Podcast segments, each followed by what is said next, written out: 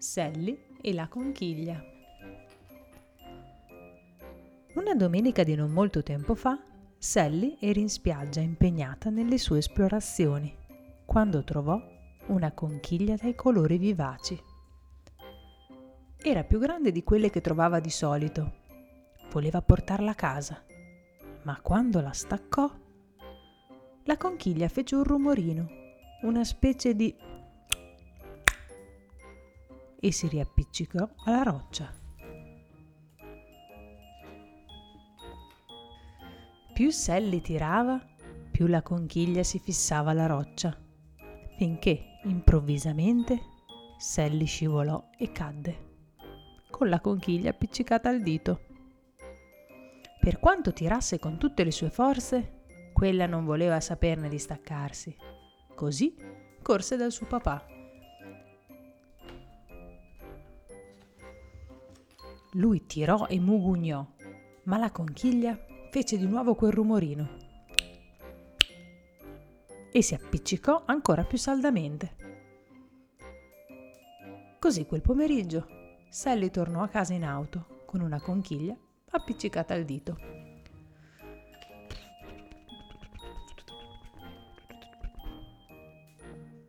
Quando arrivarono a casa, il papà tentò di liberarla usando i suoi attrezzi suo fratello, provò a offrire alla conchiglia lattuga e cetriolo. Ma quella sera Sally dovette andare a dormire con una conchiglia appiccicata al dito. Il giorno dopo c'era scuola. Tutti gli amici di Sally tentarono di tirare via la conchiglia dal dito. Il signor Mirtillo, l'insegnante di scienze, disse che quella era una patella e le patelle potevano vivere fino a vent'anni e restare attaccate sulla stessa roccia per tutta la vita. Nel pomeriggio la mamma di Sally la portò in ospedale per farla visitare da un dottore. Lui provò con medicine, iniezioni, pozioni e pizzicotti. Sally iniziava davvero a non poterne più.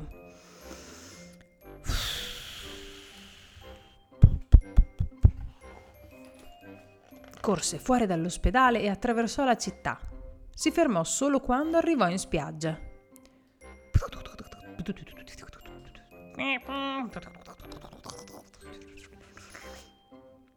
Corse tra le persone, calpestando i loro castelli di sabbia.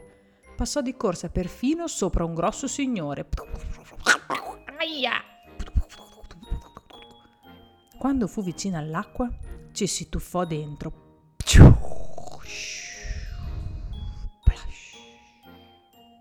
Con tutti i vestiti addosso. Atterrò sollevando un sacco di spruzzi. Poi restò seduta tranquilla nell'acqua. La patella, sentendosi di nuovo a casa, fece il solito rumorino, quello specie di... e si staccò dal dito. Ma Sally non aveva dimenticato quello che le aveva detto il signor Mirtillo, l'insegnante di scienze. Con molta attenzione sollevò la patella afferrandola con le dita la parte superiore del guscio. La riportò indietro, attraversando di nuovo tutta la spiaggia e passando vicino al signore che aveva calpestato. Scusi. E con moltissima delicatezza la rimise esattamente sulla stessa roccia dove l'aveva trovata il giorno prima. Poi, canticchiando fra sé, si avviò lungo la spiaggia per fare a ritroso la lunga strada che l'avrebbe riportata a casa.